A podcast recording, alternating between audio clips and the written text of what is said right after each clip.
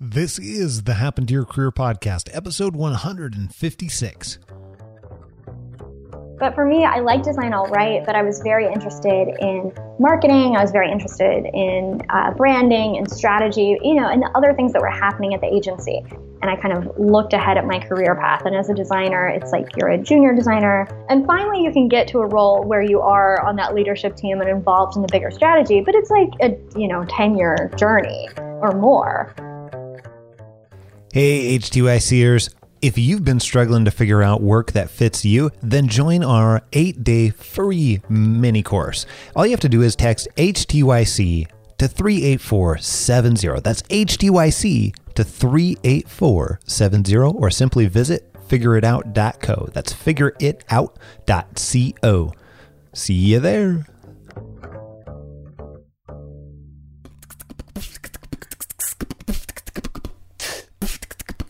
This has happened to your career. We help you stop doing work that doesn't fit you, figure out what does, and then make it happen. Whether you're looking to do your own thing or find your dream job, you've come to the right place. I'm Scott Barlow.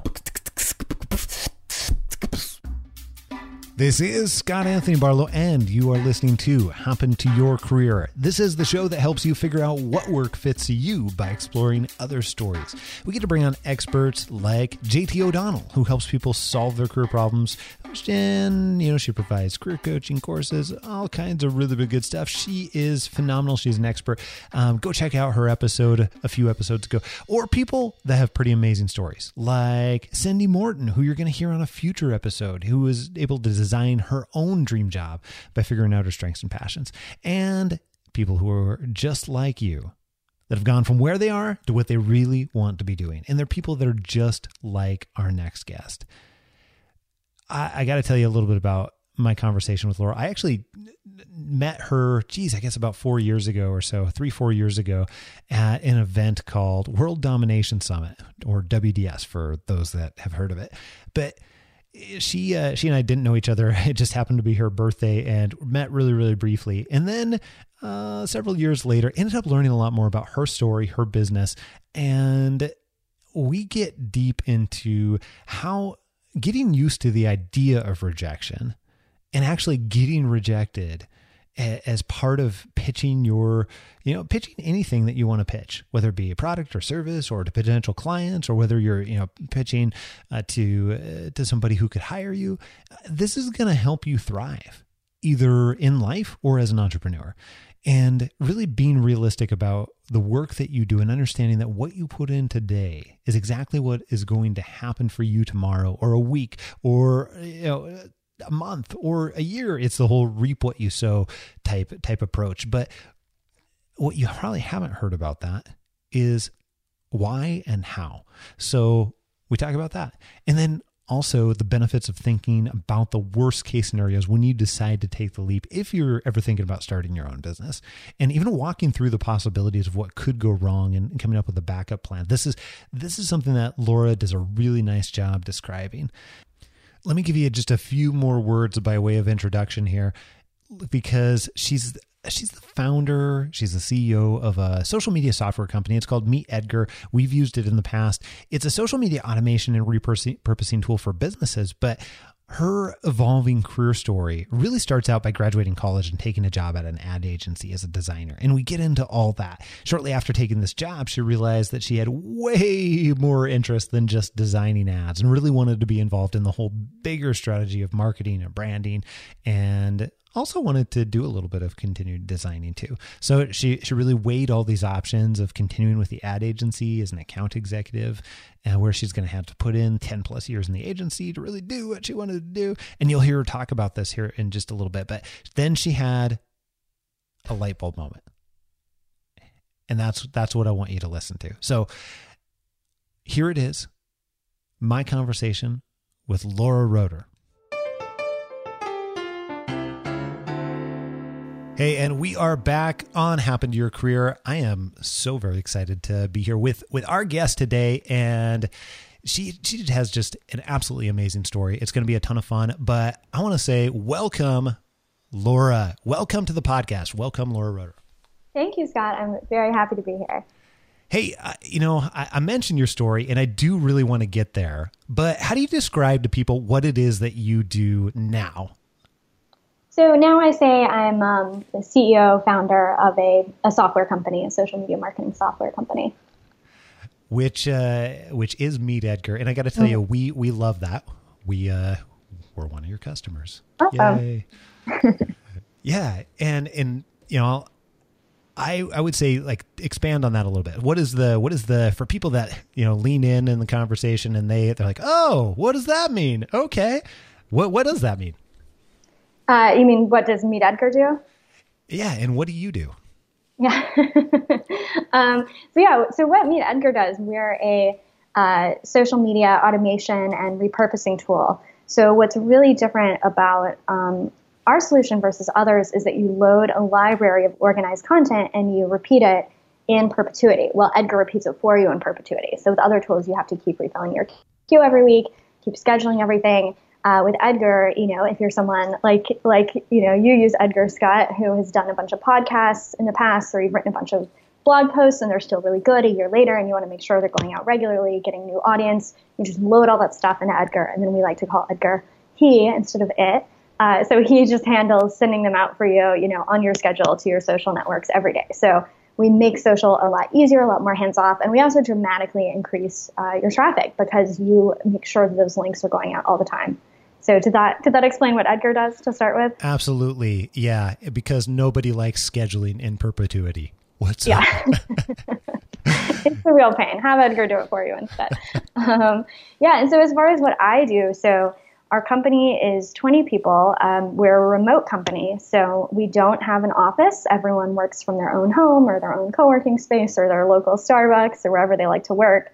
Uh, I'm here in Austin, Texas. I have just my own little office that I work out of. And as CEO founder, you know, my job is kind of coordinating, making sure everyone's on the same page, that our different teams, uh, helping them solve problems, uh, making sure everyone's moving in the right direction, making sure everyone has the resources they need, you know, managing the financials of the business. That's the kind of stuff that I'm in charge of. That is that is perfect, but it, but it hasn't always been like that. You you know you've got this company now. You've got twenty people. You're in Austin. By the way, I was in Austin not that long ago. I didn't realize you were there. Yeah, very cool. Love Austin. Great area. Yeah, but it started someplace else, right? So what uh, what happened that led you up to this? Do we need to go all the way back to the pet rock or the painted rock business, or like where where does this start for you? Yeah, so I mean, where it starts for me is really when I uh, started working for myself, and so for me that was when I was 22. So that makes it 10 years ago. Um, I've only had one job. I graduated college, got a job at an ad agency as a designer and was there for about a year and a half before I quit to work for myself. And I haven't looked back. I've, I've been full time self employed uh, since then. But the businesses that I've had and, and, the roles that I've had in those businesses have evolved a lot. And being in this, this CEO role that I am now, um, that's only been for about two years. And even then, you know, it's only this year that I stopped managing marketing myself. So it's it's definitely been an evolution. So yeah, 10 years ago, I started working as a freelance uh, web and print designer, and that was my first foray into entrepreneurship. What prompted you to to make that change then? So you're at the you're at the ad agency and mm. you're there for 18 months. What what led up to you saying, "No, yeah, not not doing this anymore. I'm I'm going this other route." Yeah, so as a designer, I I found just doing design kind of boring, um, which shows that I wasn't a great designer because I think great designers just absolutely love that they just get to design all day. Um, but for me, I like design all right, but I was very interested in marketing. I was very interested in uh, branding and strategy, you know, and the other things that were happening at the agency. So I kind of thought, well, maybe I should switch to the account side and be an account executive. And it's like, well, that looks sort of awful too. I don't think I want to do that. And then I looked at okay, well, staying in the design side, how can I get to this role where I get to be involved in the larger strategy?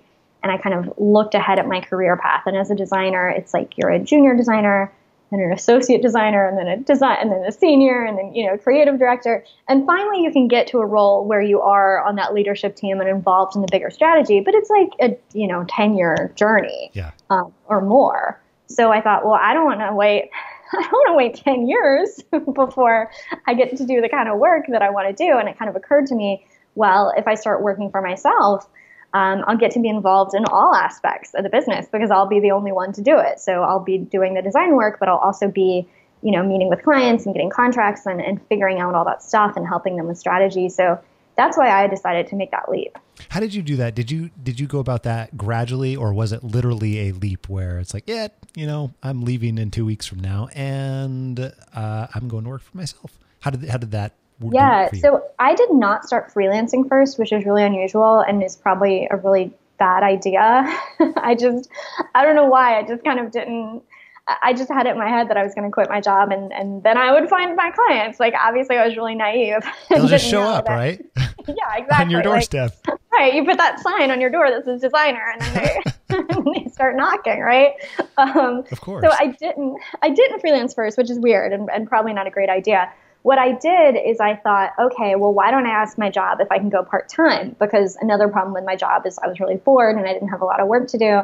So I thought, well, if I go part time, this will be this great win win where they'll just pay me part time. I'll have that security of a part time job, but I can still have the time to pursue my own thing. So I asked my company if I could do that, and they said yes. And then maybe a week before I was supposed to start start full time, start uh, part time, the owner pulled me into her office and she said, "No, I've changed my mind. I remember she said, if you go part time, everyone's going to want to go part time. And I thought, well, that would save you guys a lot of money because no one has enough work to do. And that would probably be a great idea. But, you know, she didn't say it that way. Um, so at that point, I was so mentally set. You know, I had already had all these dreams of how great it was going to be uh, to work for myself. So at that point, I was very mentally set and I just couldn't go back to, to working full time. So she really um, offered me uh, a fork in the road of you have to stay at this job full time or you just have to you have to quit. Um, and so I decided to quit at that point. That's interesting. So kudos to you in the first place for even asking the question of, hey, how, how could this be possible? Could I go mm. part time? Because a lot of people wouldn't have asked that or wouldn't have pursued that. And then you got the, well, it's not going to happen anyway type thing. Mm. But what, uh, what in what ended up happening from there? How did you how did you so you're thrust out in the world because you said I'm I'm doing this anyway, and it's yeah. not going to stop me. What uh, what happened from there? How did you go about bringing in your first clients? Uh, since they didn't, I'm assuming maybe they did, but they didn't just show up on your doorstep. That right. Yes. Turns out that plan does not work. Anyone listening, don't try don't try to put the sign on your door plan. it will fail. Um, so, yeah, I kind of realized okay, my clients are business owners, they need websites. How am I going to find business owners? So I started looking into okay, how does one find business owners? So there's lots of resources like um, cities will have, uh, you know, chapters of women in business. They'll have chambers of commerce. Uh, they'll have kind of different things to help you learn about business and, and help entrepreneurs. So I started going to these sorts of things where they had little, you know, free mentorship or mixers or whatever, and also just started going to the, the Chamber of Commerce events. So I lived in Chicago at the time. In a big city like Chicago, we'll have a different neighborhood chamber for all of the different neighborhoods in the city. Um, it's a lot of brick and mortar businesses that'll join. And what I found out is you can go to the events and you can pay like five dollars and you don't have to pay the you know three hundred dollars a year that they want you to pay to be a member. Uh, so that's what I would do. I would just go to these events because I'm like I have to meet business owners. And you know I felt very out of place. Most of the people there were in their 40s or in their 50s. I was 22. I looked like I was 15. I had no idea what I was doing. Um, but the good part was, you know, I didn't just find clients, but I, I found people who had run businesses for a long time. And I did end up finding clients through those venues, but even more importantly, I found you know friends and mentors who kind of showed me the ropes of, of what uh, running a business was all about you know how to manage a balance sheet. I mean these were all things that i just just learned from scratch right away in the beginning. That that's interesting. So how much of a how much of a role do you think that that played then in really propelling you to the next step, if you will. Looking for a phrase, I, thought one was just going to come out, but I opened my mouth and that's all that came out. yeah, I mean, for me, it was really, really, it was really integral in my journey. And, you know, now that we have online marketing, which was a different space at the time. So, oh, yeah. Oh, yeah. you know, that was like, so 10 years ago, it was like 2006. Um, the internet looked very different. So I don't know if I would still advise that people find clients by going to cham- Chamber of Commerce, commerce events, but being just forced to talk to people, being forced to ask questions, being forced to just come up to people and introduce yourself. I mean, those are all really important skills for entrepreneurship. You know, the whole getting used to rejection. It's it's completely true. I think that's really important for being an entrepreneur. So uh, for me, I think it was really important, and and I'm really glad that I did it. Well, that's what I was curious about, and not so much specifically the go to chamber of commerce events as a tactic or mm-hmm. anything along those lines but more so just being exposed to different people that are already in you know in their businesses and running their businesses and have done it for a period of time and then having to go through the i don't know trials and tribulations of uh, that, that have a tendency to go along with business and it, and it sounds like that was a big big deal for you. How, how else did you or maybe even a better question is were there any other ways that you exposed yourself to the that continuous rejection? Because I, I, agree that's something that has to be there with any business mm. whatsoever. How else did you how else did you i don't know front those waters? Yeah i mean so the, the nature of the business was that you give proposals and then sometimes they're accepted and sometimes they're rejected. So, you know, the way it would work is I would meet someone and then we would get to the stage where I'd give them a proposal. We'd usually have an in-person meeting where I'd present it um, and then they would say yes or no. And, you know, a lot of, a lot of people said no. I mean, in retrospect, I'm like, it's amazing anyone said yes. I had like one year experience. I probably should have gone with someone more experienced, but I, I did, I did good work for them. Um, so yeah, so I definitely got a lot of no's. Um, you know, I can remember one. It was it was some kind of dog business, like maybe um, like pet sitting, but kind of a bigger business in Chicago. And I really liked the owner. I was really excited to get the work because it was a it was a bigger contract with several websites, and it was going to be you know like three or four months of income for me. And I remember when that one was a no, I was just like oh, this is terrible, this sucks, you know, I thought this is kind of what I was betting on. But then I remember I also kind of realized, and this is normal. You know, I can't be devastated every time someone says no. That's that's just a certain percentage of how it's going to happen. And it, just the type of business that it was doing, you know, basically face-to-face sales uh, was just a great forcing function for seeing like, yeah, you just have to talk to a lot of people. Some of them say yes, some of them say no. You can't just sh- shut down and quit the first time someone says no that's that's really interesting. The um, I guess you're making me think. You're making me think back to my first business. My first business was in the construction industry. I was a painter, so like the bane of the construction industry, even. And yeah, I mean, kind of go through that that same thing. And I, at first, I don't know, the first 30, first 30 people that ended up quoting or making proposals or whatever, then it really felt like that. It really felt like, oh my goodness, the sky is falling. How could, how could they say no? And, right. and for me, I was like 21 or something. So it was a wonder, same deal. Like it was a wonder yeah. anybody paid in, me anything, but I'm, I'm curious what, you know, for people, we've got a lot of people listening, HTYCers that want to start a business or have only recently started a business, what what would you tell them that might be unexpected or that maybe doesn't get enough play when we talk about heading down that track?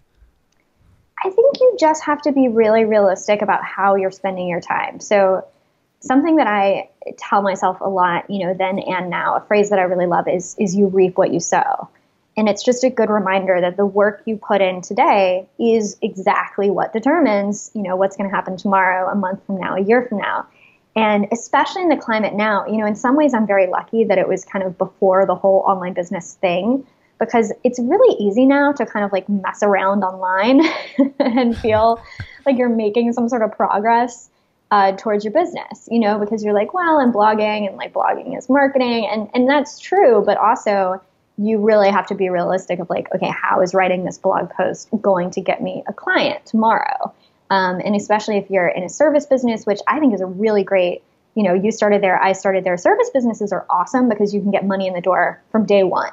You know, you do work for someone and they pay you. So I just think it's a great model to start with. Um, and I'm sure a lot of listeners have service businesses as well. you know, you have to talk. You have to talk to people and and get that yes or no. You can't just blog. You can't just Instagram and do all those things that can be fun, but aren't always so directly related to the sale. They're kind of marketing maybe as you grow, but not directly sales. So I just think that's that's really important. Really looking at how you're spending your time. You know, I love just writing down a list of where uh, you find your clients, and you'll find a lot of them are referrals. A lot of them are word of mouth. I mean, talking to people and meeting people is just always going to be incredibly important for any business. So what what happened next for you after after that business? What was what was the next step along the way for you? So the next step was moving into social media. So social media started to become a thing in 2007, 2008. Um, you know, Twitter came out in maybe 2007. Facebook pages came around in maybe you know 2008, 2009. Uh, expand pages when they started. And so, because I was making websites for my clients, I would also, you know, tell them how to get traffic to their website, talk about what type of content was going to be on their website. I just thought that's what you did when you made someone a website. I didn't know that like designers don't really do that. I just thought, well, I should help them with their business and help them with their website. So basically, what I, what I was doing without knowing it was advising people about online marketing. And when social media started to become a thing, my clients would be like, you're young, you're on Twitter, you seem to understand what's going on. And I was like, well, yeah, I do. I'll tell you about it. And and more and more people kept telling me, wow, you know, people would pay you just just to teach them about social media. And I thought, that sounds like a sweet gig. that sounds so much easier than building websites for people. Um, and, and that's how that transition started. I was kind of, I was kind of tired of web design. I didn't want to build an agency, and I saw that if I wanted to keep growing my income, um, I would need to build an agency. There was only so much I could do as a, freelancer, and I just like didn't want to build a design agency. So I thought, okay, I need to find some other career um, so I'll start doing social media consulting, and that that quickly turned into um, social media products, online video courses, which is the LKR social media business, which is what I did from 2009 to 2015. Hey, I just want to cut in here and uh, tell you that we've been getting so many questions from our listeners about how to actually use your strengths to get hired, how to career change with them, that we put together the ultimate guide to using your strengths to get hired. And I want you to be able to take advantage of it because in this guide, we actually go through and talk about how strengths operate differently than what you think they do and why they can be one of the keys to doing work that you love and how you can actually do that. Plus, we talk about four specific ways to get started immediately, identify what we call your signature strengths, and then even how to represent those strengths in the interview process. And, and, and we go into how, how to answer some of the most common questions that you would get to. So if you want all that and a whole bunch more, there's a lot packed into this uh, into this guide. We can send it over right away. All you have to do is text my strengths.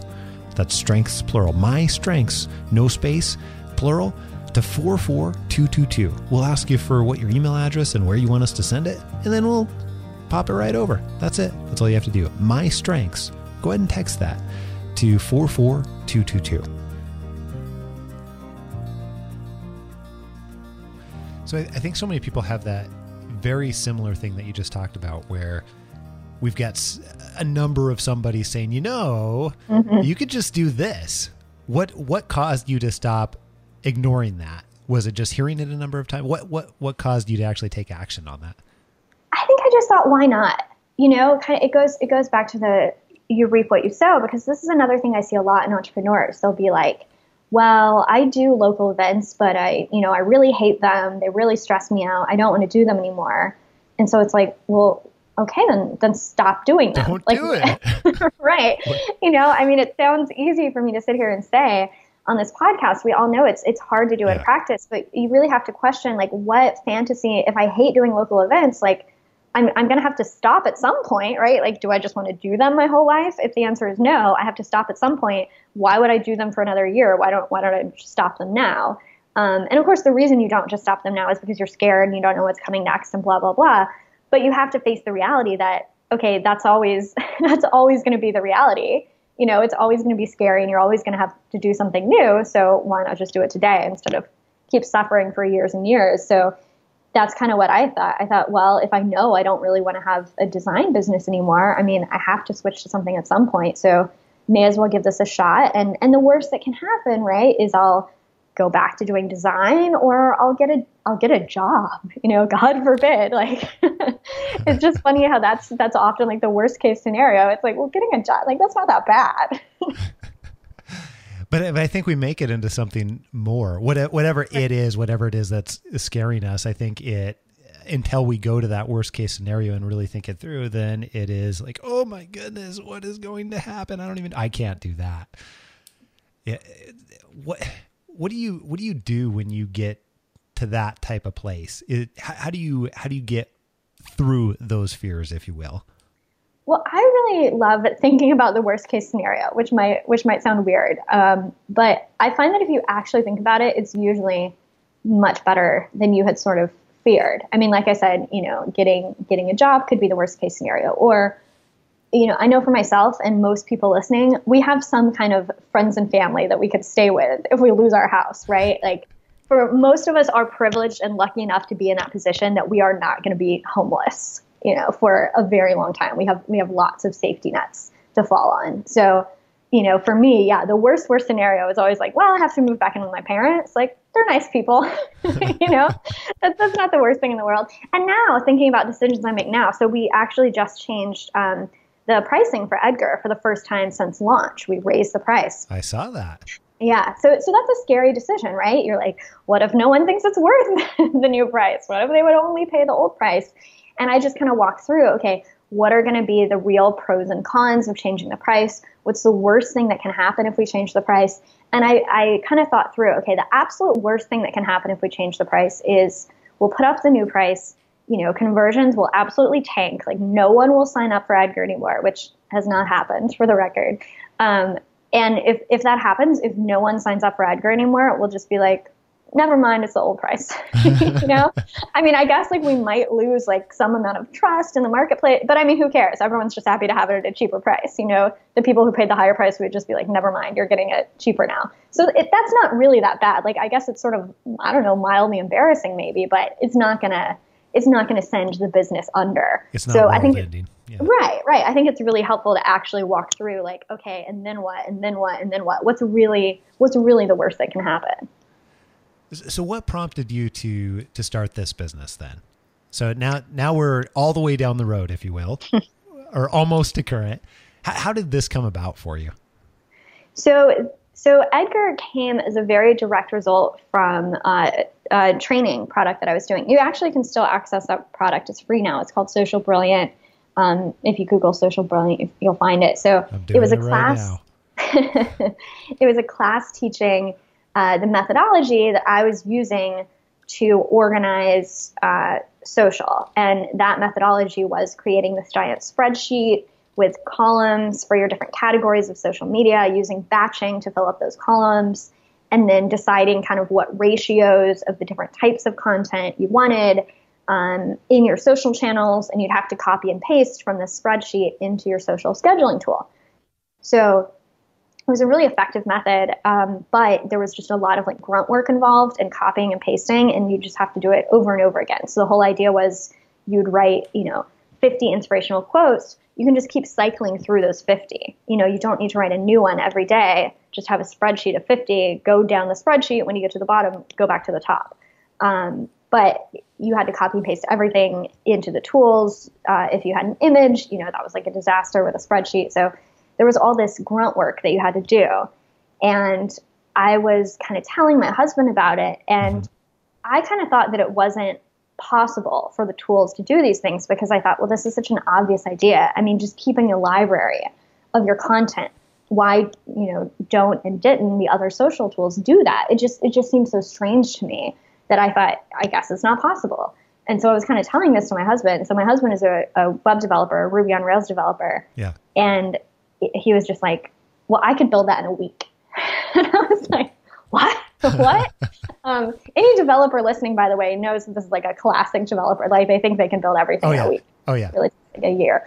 Um, but that's really how the whole thing got started is yeah, I was like, well, yeah, like let's let's do it. Um, let's let's make this a business. Let's let's see what happens because people were already paying. So now the class is free, but people it was a paid class, and people were paying just to learn the methodology, and they still had to do all the grunt work. So I thought, well, if they'll pay just to learn how to do it, surely they'll pay for software just to have it totally automated and and done for them. So that's how we decided to launch Meet Edgar um, in July 2014.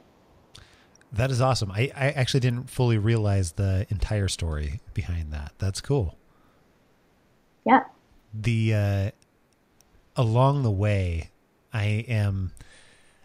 I'm curious how you think about some of this stuff now, because you know I mentioned earlier we've got a whole bunch of people listening that are kind of on the on the forefront of, of that. They're at the they're they're like Laura way back at the beginning, mm-hmm, mm-hmm. and you know what what maybe they've got the big company in mind and everything like that, but you don't go right to the big company. Mm-hmm.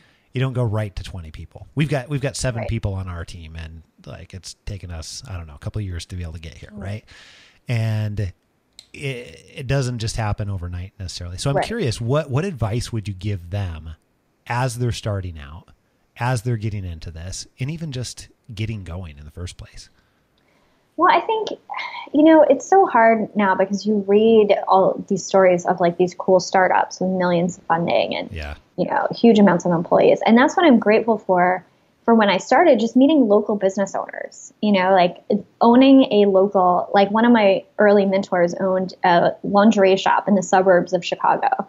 Uh, that's not a cool business, you know, like she's not getting written up on, on the cover of Entrepreneur but like she knew her stuff. She'd been running a business for 20 years. Like keeping a retail business open for 20 years is not easy. You know, you you have to really know what you're doing.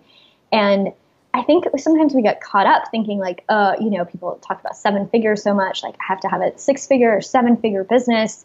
Um, and yeah, that's probably not going to happen in year one because you just don't have the skills yet. I mean, something that's so just weird about the startup world, I think part of the reason that so many startups fail, you know, the whole idea is like we're going to fund 500 of them and then a quarter of one is yeah. going to be Uber and it's actually going to make it. I mean, the typical model for funding a startup is that you are funding like a first time entrepreneur, first time founder, first time CEO and like you just don't know what you're doing yet. You know, like it's it's taken me 10 years to to learn a lot of these things. So I just hope that people would not compare themselves to these like glitzy stories or, or stories like mine where you're talking to me 10 years down the road you know like right i have a team of 20 now but it's it's, it's taken a while. And, and some people do it faster and that's awesome but it's also okay to aim for you know my first year in business i wanted to make $30000 because that's how much i made at my old job. So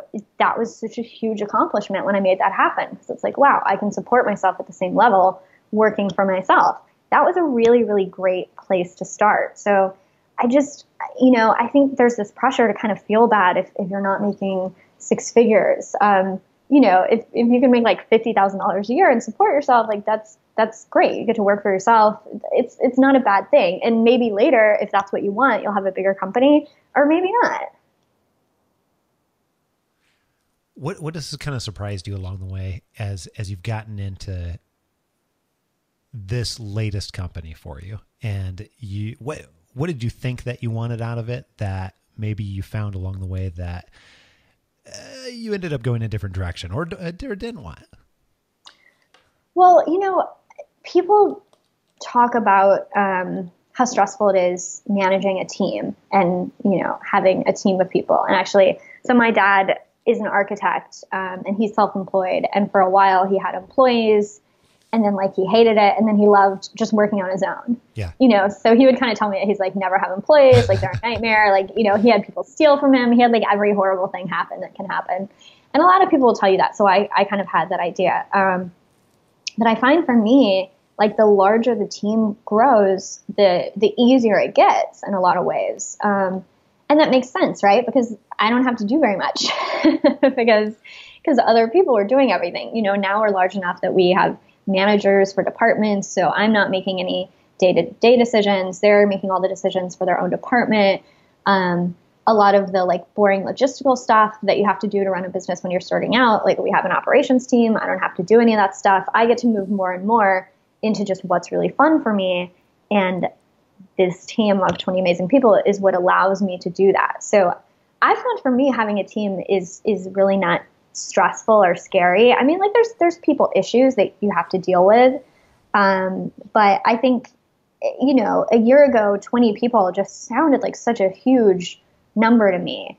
Um, and now that I'm here, I can imagine what it's like to have a company of 40 people, which that just yeah. seems like I would never get there before. Yeah. Interesting. Where, where did you, uh, was it in this business or a different business where you brought on your first person?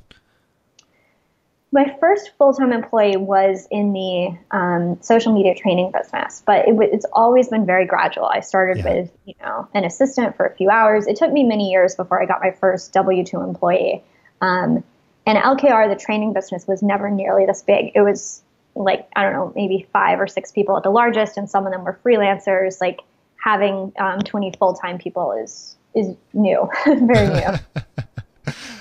I, I, used to work in HR for a lot of years, so the people thing is, and I've heard you, I've heard people say the same thing over again, like never hire employees, but it's it's not really new for me. So it's interesting to hear you say that, and I can totally see why some people wouldn't want to have employees. But I'm glad, so glad that uh, that you found it to be the opposite because I don't think it has to be that way. Yeah, and I mean it's it's really it, you have to hold your team to such a high standard.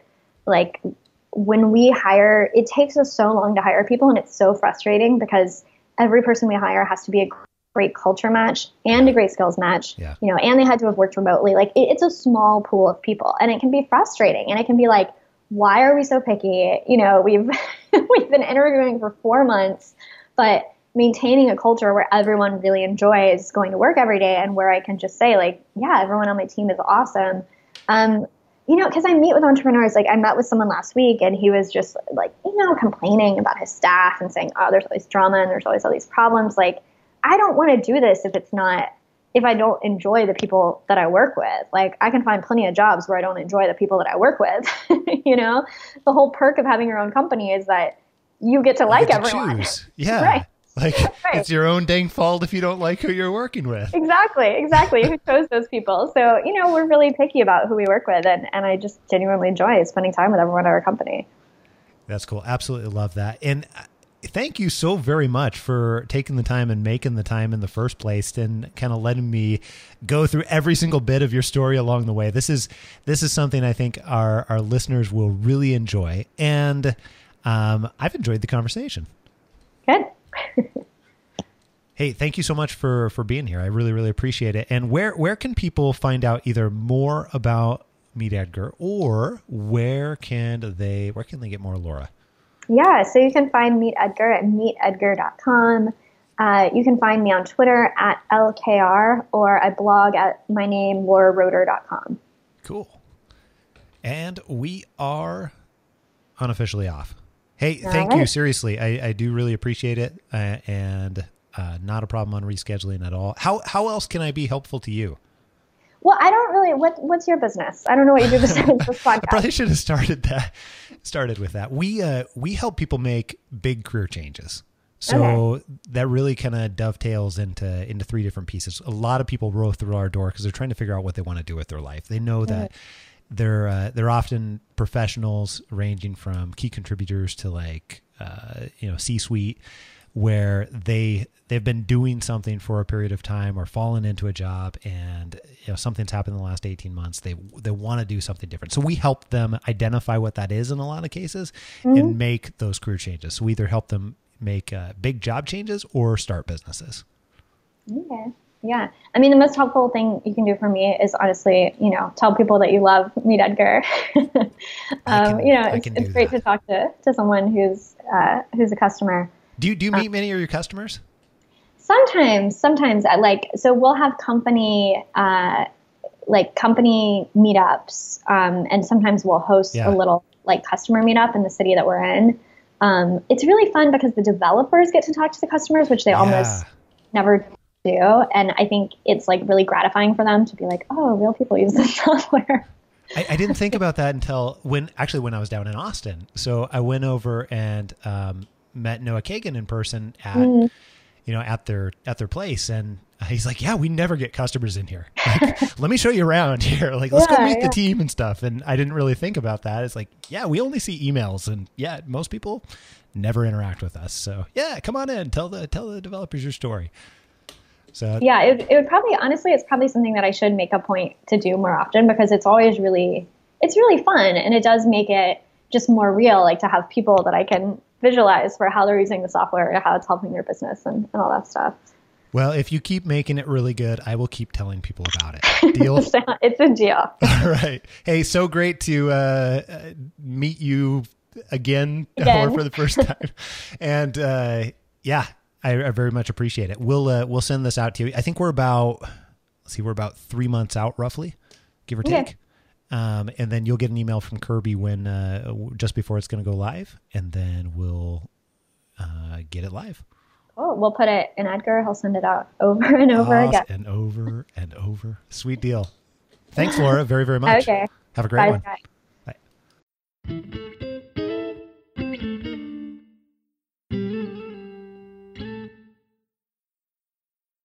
Hey, if you're ready to take the leap and transition out of your current career but aren't sure where your next career move is, check out our free eight day course to figure out what fits you, just like Laura did. And I want you to know that there's two ways that you can go and get it. One is you can go over to figureitout.co, that's figureitout.co, or you can text happen to 44222. Happen, H A P P E N, to 44222.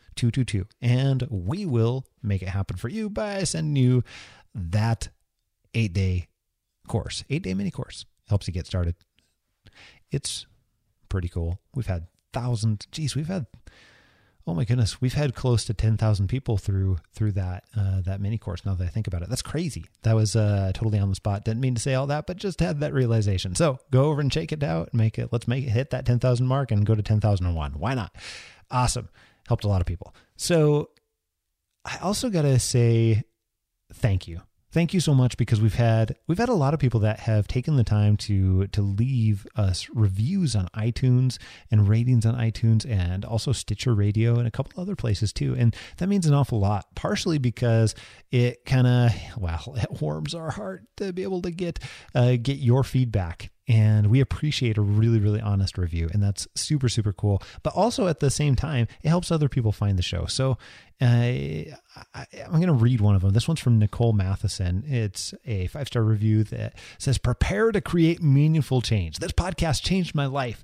Listening to the inspiring stories of others hearing scott's advice and finally seeing that there is no one way that fits all to a career in life. It really motivated me to take action and create change. I can't express enough how impactful Happen Your Career truly is and how valuable these insights are. Scott provides a platform that allows you to take the time to really figure out what best fits you because that is the most important thing you can do for yourself in your future. Nicole, you are awesome. I've seen some of the change that you've made in your life and I really, really appreciate you, you taking the time to leave a leave a review. And I'll also say that it's not just me, it's the entire team that uh, that helps get this stuff out there for you every single week and all of the free tools and everything else that we do as a as a business and as a podcast. So really appreciate that. Thanks so much.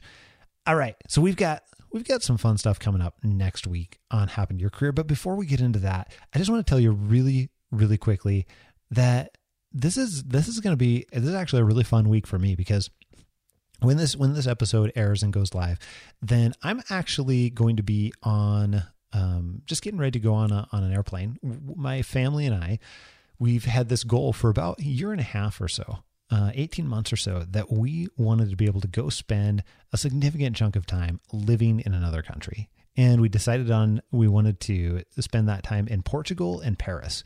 And actually, we're going to, this is more recent development, but we're going to actually take a short trip, really short, uh, jaunt over to the UK and go to London for, for just a bit too. So we're going to be gone for a little over six weeks. And we are super excited about it. But the reason I'm telling you, the reason I'm telling you this is uh, not because not because you know um, you should be happy for us. Although we're going to have a ton, a ton of fun, so don't don't worry about us. We'll be fine. But instead, this is something that uh, that we've been thinking about for a very long time and working to make happen. It's also something that if you would have asked me maybe seven years ago, I would have told you it was impossible and there's no way. I mean, and eh, there's a billion different obstacles. First of all, you know, we're going to be in a completely different country and we're going to, we pulled the kids out of school for, you know, that period of time. And we had so many people ask us, hey, well, you can't just do that. You can't just like pull them out of school, right? Well, I'll tell you what, all the teachers told them, told us that because we talked to every single one and said, Hey, which homework should we take? What should we be teaching them? Everything else. Alyssa used to be a teacher, so we figured maybe we'd do some homeschooling. Every single one of them said, Oh, yeah, it's no problem. It's totally fine. The school said, Oh, yeah, it's totally fine. Uh, they're going to learn more there than they're going to learn in school, anyways. And while I believe that to be true, I didn't anticipate that it would be that easy. So just, just by making the decision that we were going to do this, over a year and a half ago, that allowed us to be able to continue to work towards this to actually make it happen. So whatever is impossible, whatever's going on that's uh, that you view as impossible, that you've always wanted to do in your life, you can actually make it happen. It might feel impossible right now. It might actually legitimately be impossible right this very second to do, but that doesn't mean it won't be in two weeks or, you know, a, a year or a year and a half or whatever else. You know, this is going into the new year, and we're doing a ton of thinking about goal setting for this year and even talking about years beyond that as far as things that Alyssa and I really want to be doing, spending our time on, um, making an impact in. And, you know, we've realized that it's all stair steps. It really truly is. It's all stair steps, and you build on each piece. So if there's something that you really want to do, even though it might seem impossible in the moment, you can absolutely make it happen, but you have to make the hard and bold decision to do it, even if it's scary, because that's step one. All right. So go out, make a bold and difficult decision for something that you've wanted to do for a very long time, and and decide that you're you're going to do it. And then engage the people in, in your life to figure out what the small steps are that are going to add up to you allowing to allowing you to be able to make that happen over the long run. All right. If I can be of any help with that, or my team can be any of any help in that, don't hesitate to let us know. This is this is what we love to do: help people make big life change. So, uh, by the way, on that note, if you happen to live or be around in in London, uh, or the uh, or Portugal, kind of around Lisbon, you know, within about an hour or so of Lisbon, or Paris, France, and you're a listener, we're trying to meet as many listeners as we possibly can. So we we would love to meet you. If timing works out and everything, don't hesitate to drop me an email or Alyssa an email. And if it's at all possible that it can work, then we will uh, we will we will make it happen because we we like to make things happen around here. So yeah. All right. We would love to meet you. And thanks so much for listening. I do want you to take a listen to what's next week on Happen to Your Career. That question is probably the thing that gave me the most just worries and sleepless nights when I was starting my business because if you don't have a corporate title or something that people can very easily put into a box, it's really difficult to describe what you do without getting that glazed over look from people who, when they ask that question for the most part, just want you to say, I'm in business development or I do sales. And, and what I do is a little bit more complicated than that. That's right. All that and plenty more next week. It's here on Happen to Your Career. I will see you next week when the episode releases on Monday. All right. I am out. Adios.